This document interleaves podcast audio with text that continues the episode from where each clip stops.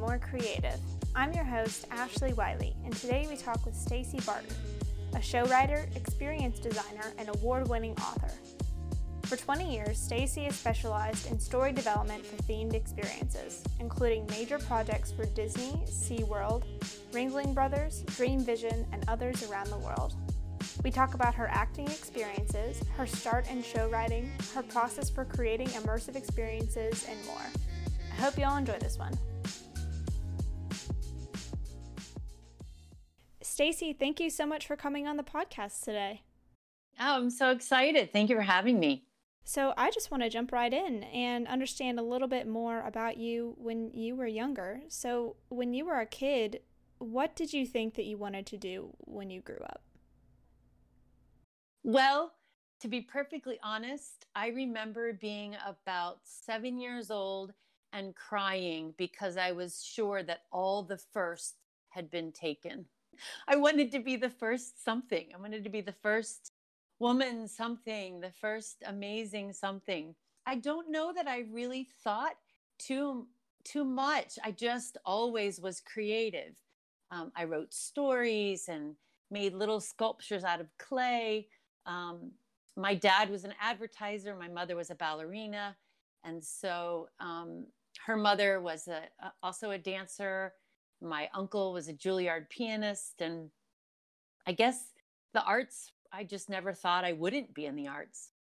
That is so fascinating because typically you hear it the other way around where everyone comes from a family that is very commercially focused and, and the standard jobs and then you have one right. that is kind of in the middle but that's so fascinating that really your whole family has has been involved in the arts and creative fields it's funny. It's i just sort of stepped into it at an early age and when my I have four children that are grown and when they wanted to get into the arts it never occurred to me to to dissuade them. And it was really has been watching them launch their careers realizing oh I guess this is kind of hard. It just it kind of came quickly to me I guess.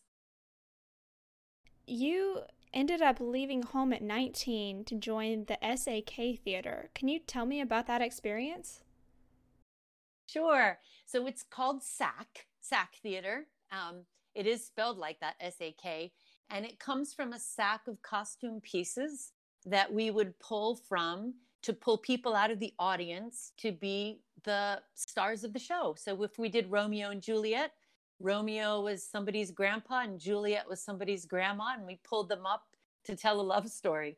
So that's where SAK Theater comes from. And I joined them at Epcot. They were actually um, hired by Gene Columbus back in the day to open Epcot in 1982. I came in 1984. And um, at the time I found out about them, I thought they were fantastic. And I, not knowing any better, drove to Florida in my 1961 VW Bug with 150 bucks and three paper bags of belongings, a place to stay for 10 days, and an audition. Wow. I mean, what a chance to take. Well, I guess I figured I could always drive home if it didn't work out, but I got hired and um, worked with that company at Epcot until that contract got, uh, they were let go. They continued the, the show via Disney channels without a contract group. So, what was it like working on shows at Epcot? Oh, it was a delight. It was it was audience participatory street theater. So, uh, we we made a show out of nothing. There would be no one there, and then we would put down what we called our row rags and encourage people to come up and stand and just interacted with them, made them feel like they were the party really, and then pulled people up from the audience. It was really, truly, you know, the origins of interactive theater back in the day. Was it all improv, or did you all have an idea of what type of show you wanted to put on before you went out there? Oh, we definitely had a structure. So we had like Romeo and Juliet is the easiest one to explain. So we knew that we had to pick a Romeo and Juliet and a Mercutio and a Tybalt. And there was a person who told the story. And then the messengers were the people kind of on the ground that would pull the people up out of the audience or get them to boo or cheer. And uh, so we had a structure that we knew where we were going, but it changed dramatically depending on the audience. You know, if we had a couple hundred people and they were just loving it and the weather was nice, we could go on for 45 minutes. But if it was in the middle of the summer in Florida, you know, in the middle of the piazza in Italy in Epcot, um, and there were, you know, 15 people that were brave enough to stand not in the shade, you know, the show might be 12 minutes long. that is really cool. And what a unique thing. I've never even heard about a show like that before. That'd still be fun to participate in today for sure. Yes, they they are still around a bit. They were very popular in the 80s and um, I think not not so much now, although they really are magical if you have the right setting for them. Renaissance festivals is kind of the origin um, of SAK and many others like it. So, when you left the SAK theater, what were you wanting to do next? I was having children. Oh, nice. I spent the I spent the '90s having four babies. Wow. So um, the '80s were with and the '90s were having babies, and then I started writing at the end of the '90s um, for small organizations, and then started working after that at Disney. So I was busy having babies at home. Well, that's awesome. And how did the opportunity at Disney come about? Well, I had been teaching dance to little ones, little three to six year old girls, and I was hit by a Mack truck in my car and Whoa. had sustained, yeah, I sustained some injuries, not like horrible hospitalization or anything like that, but I had herniated discs and TMJ, and um, it just was difficult to teach little bitty ones ballet. And so I was like, well, I guess I'm going to have to go back to performing, which was very hard with four children. And some friends of mine were in town writing for Disney that I'd been in SAK theater with. And I was like, well, I want to do that. And my girlfriend said, well, call call someone up. And so I called up someone that I knew and said, hey, I want to write. Do you have any need for writers? And she said, well, we're looking for one right now. She said, call this person at nine tomorrow and I called them and they said, Can you come in at four? And I went in at four and at 445 I had an open-ended contract to write for Disney Entertainment. Oh my goodness. That's incredible. I know, isn't it funny? It was actually through Disney Event Group, which is the special event arm of Walt Disney World. That's where that's those are the people that immediately employed me. But at that time I worked also for Main Gate, which is the entertainment sector of Walt Disney World. And so I worked for both because they didn't have any other writers at that time. Uh, since then, they have, I think, two full time writers and a couple of interns. I always wanted to stay contract because of raising a family. And also, um, I also write literature. So I, I wanted to have the freedom to be contract. So that's kind of how that went down. So, what do you do as a writer? What did at that time being a writer for Disney entail? Well, like I said, I did a lot of work with a special event group, and that was often a lot of treatments. So you're pitching a story idea or a show idea. So you have to write a narrative treatment that kind of explains what the guest will go through. And that served me well when other companies would call me, you know, to be a part of their shows and experiences or theme parks in like Dubai and other other parks in the states so that's kind of like what Imagineering does as well. But as a writer for themed entertainment, for me anyway, I really am the the story driver. I'm not the only one on the team, of course. There's quite a large team usually, but in terms of what is the story, what's the experience, what's the emotional ride we're taking the audience on. And so I uh, sit at the table with the visual artists and the musicians and the director and the producer and costumers and set designers and animators if it's a film. And and we come up with what is that story. And then i'm tasked to put it on paper to kind of give us a roadmap. And then some things have uh, scripts you know if it's a show on the castle stage or something like that it will have a script and some things are experiences that might not have very much scripting that needs to be done, but I'm very busy all along the way, crafting and recrafting and rewriting the narrative treatment for whatever the experience that the audience is on, what visuals they see, what they hear and feel. So it's it's a lot like storytelling, almost more than script writing, the majority of what I do. So does this apply to anything from like like a, a parade to like a ride queue or everything in between or is it pretty consistently something like a theater show or anything like that? You're really spot on that it's kind of the gamut. At Disney, I have not been involved in crafting rides or attractions. That's done by the Disney Imagineering team.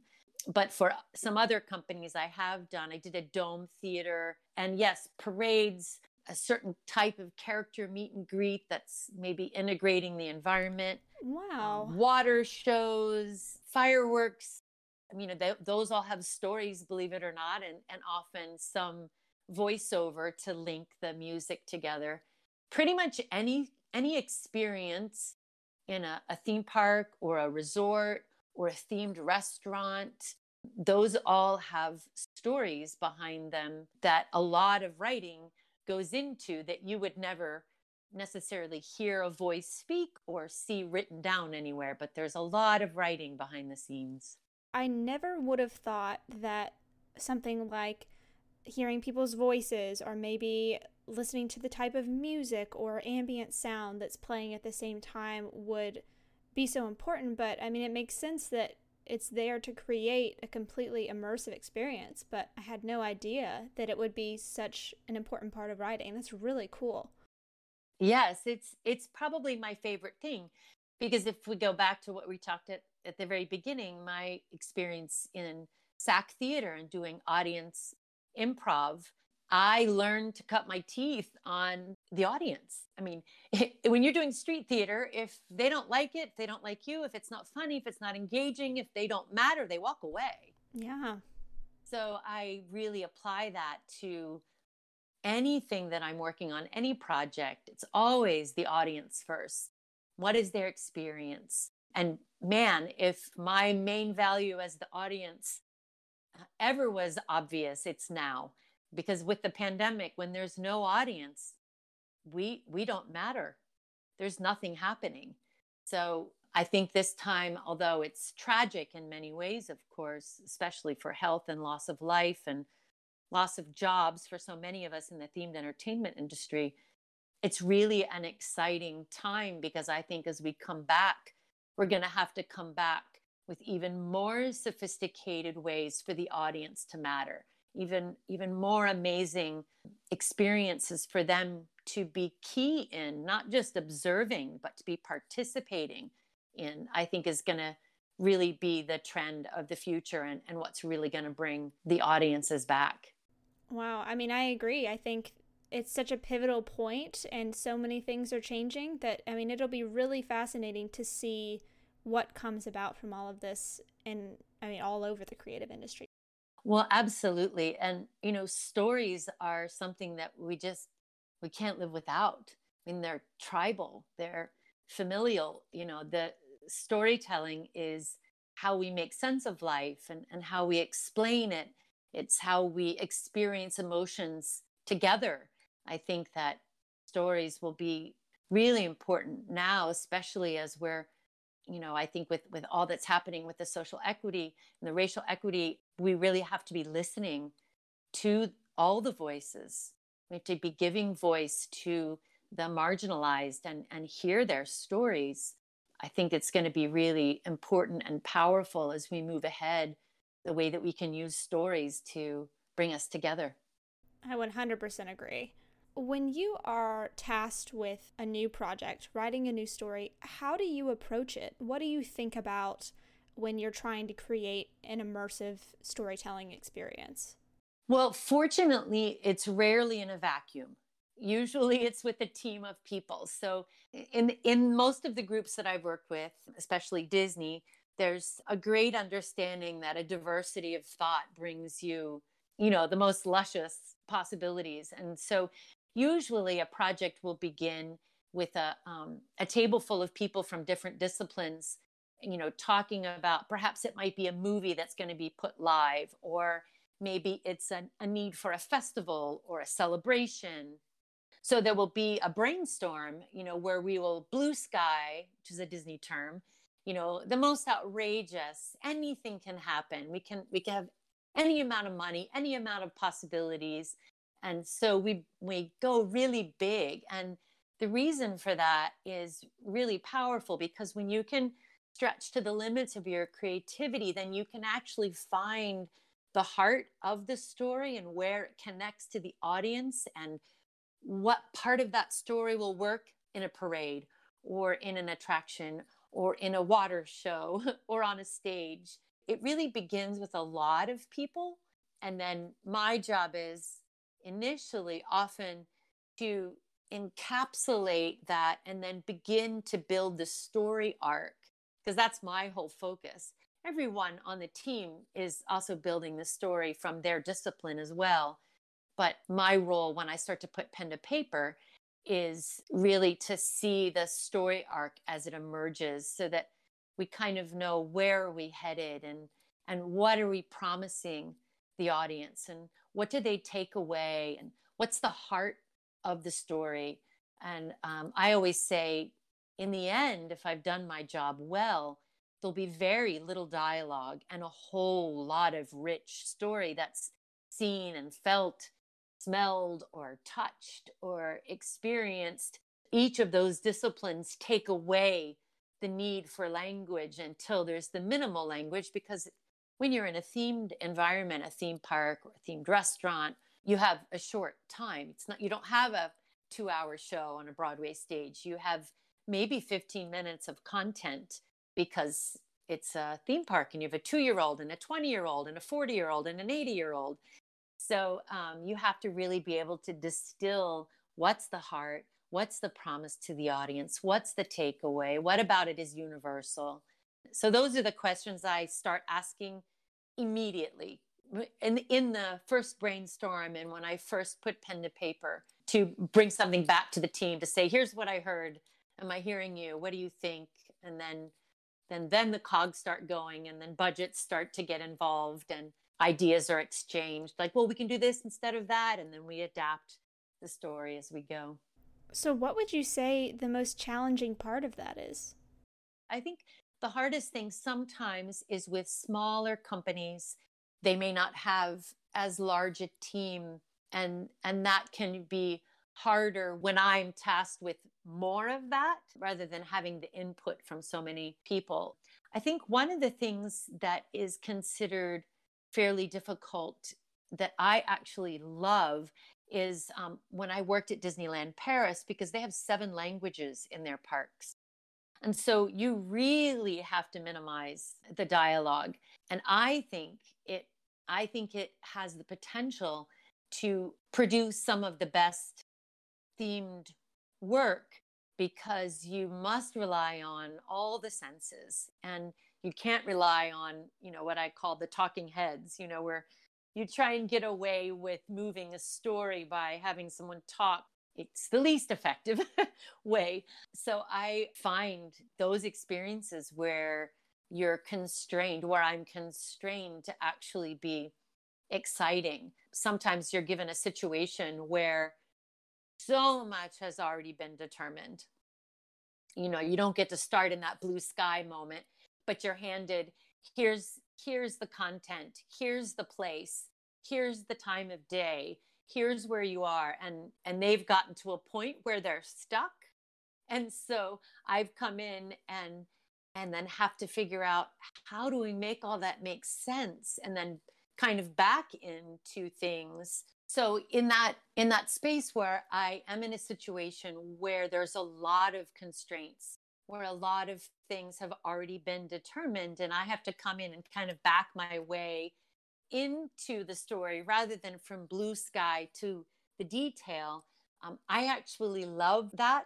Sometimes the confining creates the most creativity. The creative process is something that can be utterly trusted. And I, I just find my in where do I insert? Where am I coming in? at the creative process. And there really is almost no shortage of creativity. I will say I have worked once or twice with entertainment companies, not Disney, that have had leadership that's a browbeating style, that was a painful experience because I can be creative. You can ask for the moon and I'll give you a bucket of stars. But if you stomp on my heart, it's very hard for me to continue to create and come up with creative solutions. So I would say difficult leadership that thinks they'll get more out of you by berating you. That is really painful. But for I am really blessed. I've really only had one or two situations like that. The rest of the time, the people I've I've just been so blessed for 20 years to work with amazing people and amazing companies. Yeah, I mean, it's much harder to be able to do anything when you sort of work under somebody like that. Yeah, it doesn't produce that creative spark. Fortunately, most creative companies know that, and mm-hmm. so that's a that's a, a big staple of their values. And so, I would say really that's the only time that it's really hard to work. Yeah, that makes perfect sense. One of the projects you've also gotten to work on, aside from Disney, is being a show writer for a circus. How did that opportunity come about? That was interesting. Well, you know, people will call me, I think, because of writing for Disney, but they called me and they said, Hey, do you want to write a circus? And I was like, Well, uh, yes, Ringling Brothers and Barnum and Bailey. It's the greatest show on earth. What do I do? And so I met with them and talked about some of the experiences that I'd had at Disney. And they were like, All right, let's do it.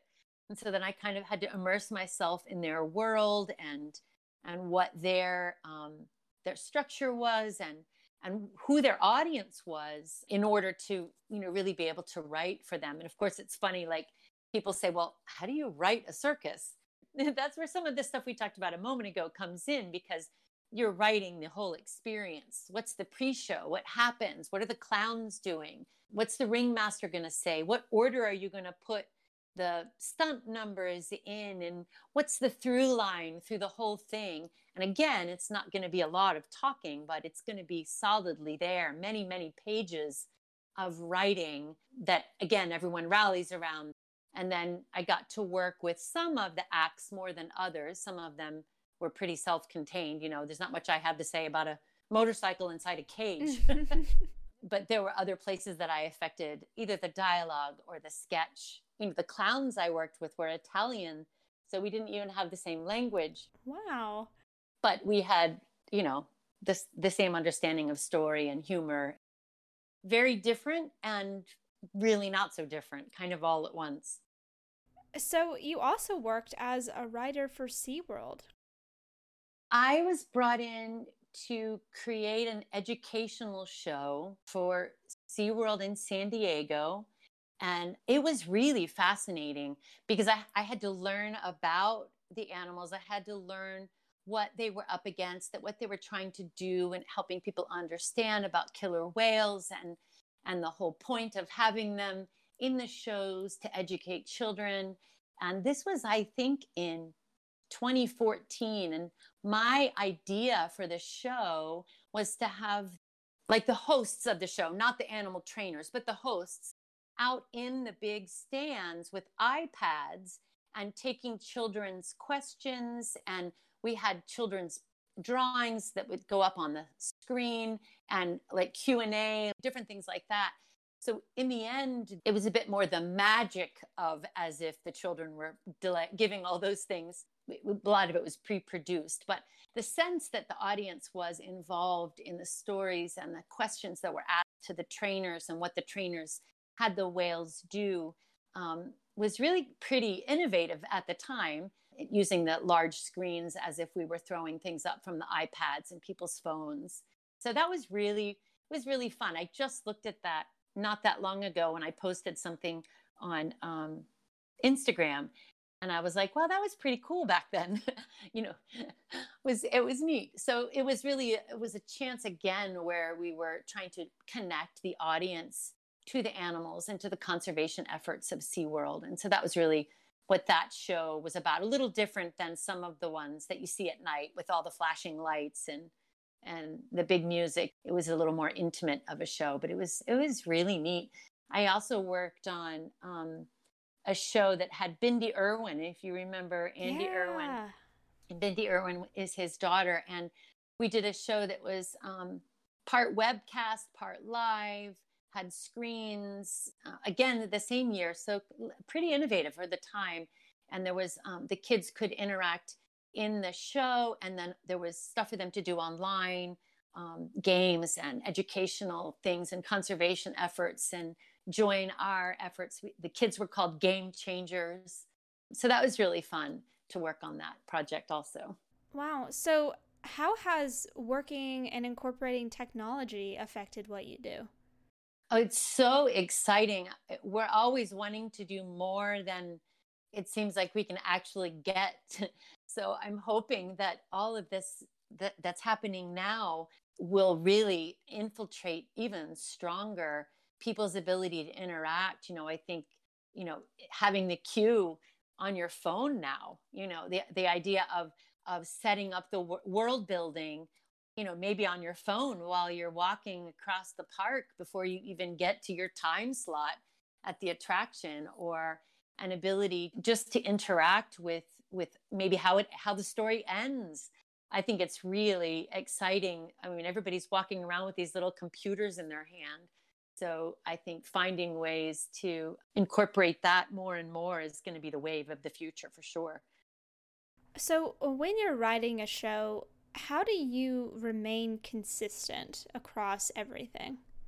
Well, I'm so immersed in the project that it has its own life and its own personality. I'm extremely intuitive, and I usually can only work on maybe three big projects at once because of, of how intuitively I work.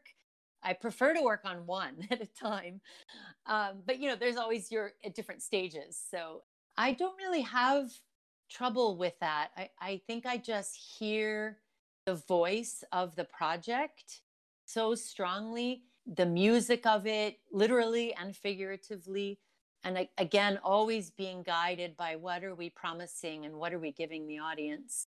I do read everything aloud constantly whether it's a treatment or a script.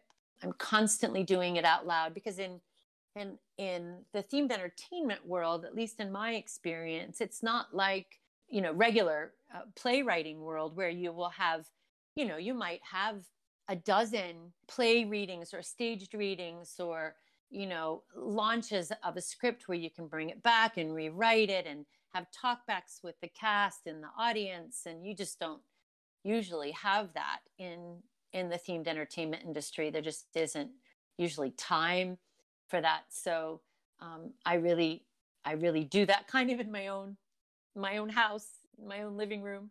Wow. I mean that is a really interesting tidbit for sure. I mean i never would have thought but it does make a lot of sense.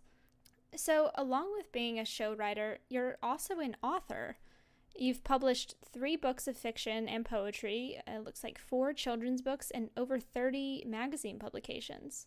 How does writing books and poetry differ from writing shows? Writing to be spoken and writing to be read are really different endeavors. And then uh, the content of, of some of my stories is, of course, very different than, you know, I, I have, I, I've been told I'm Southern Gothic in my in my in my writing. So there's some tragedy and some you know humor and um, just a lot of dysfunction. So that those things don't tend to come up in disney stories. So the content is different but you know the the truth of the matter is that strong nouns and strong verbs strong attachment to the audience um, strong emotional intelligence and intention is what drives all good writing, whether it's a children's story or a show or a, a book or a play or a short story. Um, it was around 2002, maybe, when I decided I had to stop performing and directing because I, I just needed to focus on the same skill set that I needed for the you know the money making writing at disney and for the writing of my literature which is mostly for love it does not make much money I, I decided i needed to just focus on the skill set of writing which like i said in the end is strong nouns and strong verbs so there in that way there's tremendous overlap it's different also because the work that I do in themed entertainment is on assignment. They say, here's what we want. And then I deliver that. And it comes through my heart and it comes through my integrity and it comes through my lens, but it has a definite um, goal that's determined, you know, at least in part by someone else, um, if not mostly. And then the work that I do when I write short stories, poems, and um, books like that comes from what I want to tell. So I think that's probably the biggest difference there. I don't write, there are plenty of people who write books. Um, you know, by a formula to to please the audience, and there's nothing wrong with that. Um, I don't do that. That's what I do with my themed entertainment. So whatever I end up writing in the books is really what I want to talk about or or create. Wow, that's really interesting. Do you have a favorite project or book that you've ever worked on? You know, that's just always the hardest thing mm-hmm. to answer because I'm I'm all I'm gonna say whatever the most recent fun thing was that I did mm-hmm. because it's in my brain so fully. But we did a um, we did a private show for a very wealthy family where we took them to Santa's workshop. And so we took a bank of ballrooms at Disney and we created um, the North Pole in one room with a fountain that had a pole rising out of the middle of it and a little um, six year old girl who'd been wearing the pixie dust. We sent all 40 members of the family in their invitation. She'd been wearing it around her neck. And so we had her tip her pixie dust into this North Pole fountain. And then every the, the pole lit up and the room spun with snow and and there was a kabuki drop that opened up to the opening of Santa's castle and we went inside and there was a stage in the middle and four long tables that came out like spokes.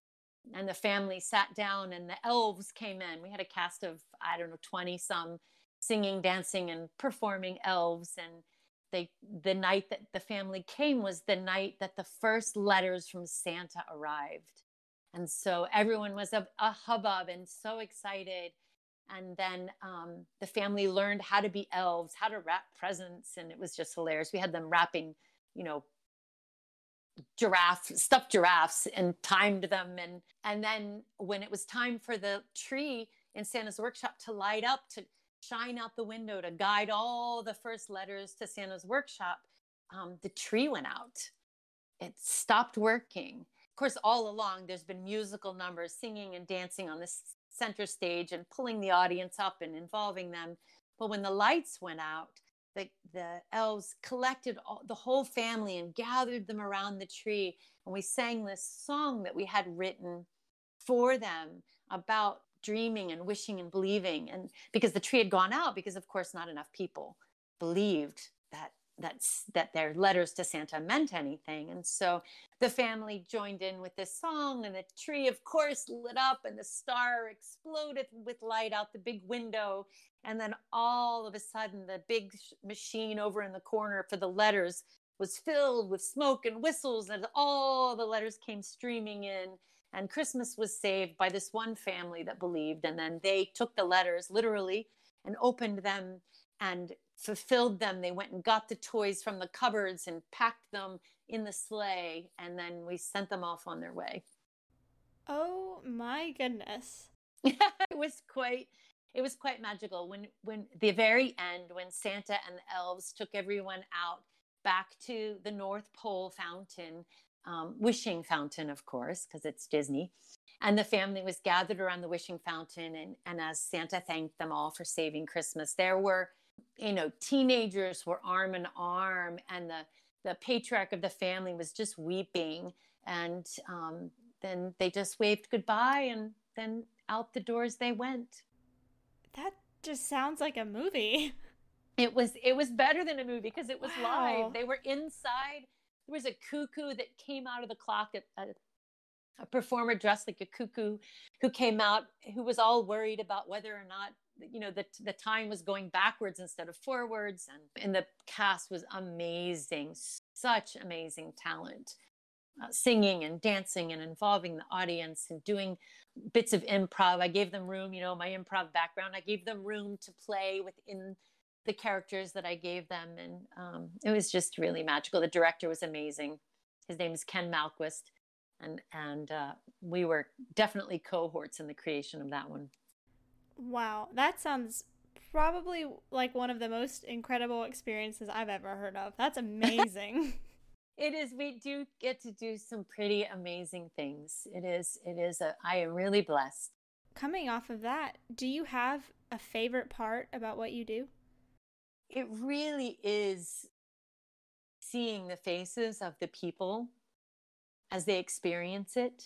And so often in, in situations like that, I have to watch them later on film because uh, there's only limited number of people that can be there because they're actually in Santa's workshop. So the only people that they ever see are in Santa's workshop. So, but watching the faces of the families and the children in that sort of situation, or if it's in a park or a ship where I can see the audience, where I know that I've touched them, that I've been a part of that, that that they that their hearts have been stirred, um, and I, I take it I take it with great responsibility when when we do work especially at disney but really anywhere where we where we promise dreams.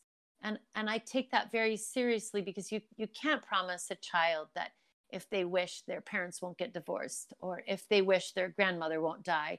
So i, I take the responsibility of elevating the idea of of dreams and hopes and you know faith and trust and pixie dust i i take that responsibility to heart and really try to make sure that that the dream we offer to fulfill or the dream that we use to show um, you know if it's from a movie the the the challenge that is overcome I, I really try to make it something that people can really relate to and can really find a spot in their heart where it will make a difference after they've seen the show or been in the experience. And i think that's probably my favorite part is is how it touches the audience.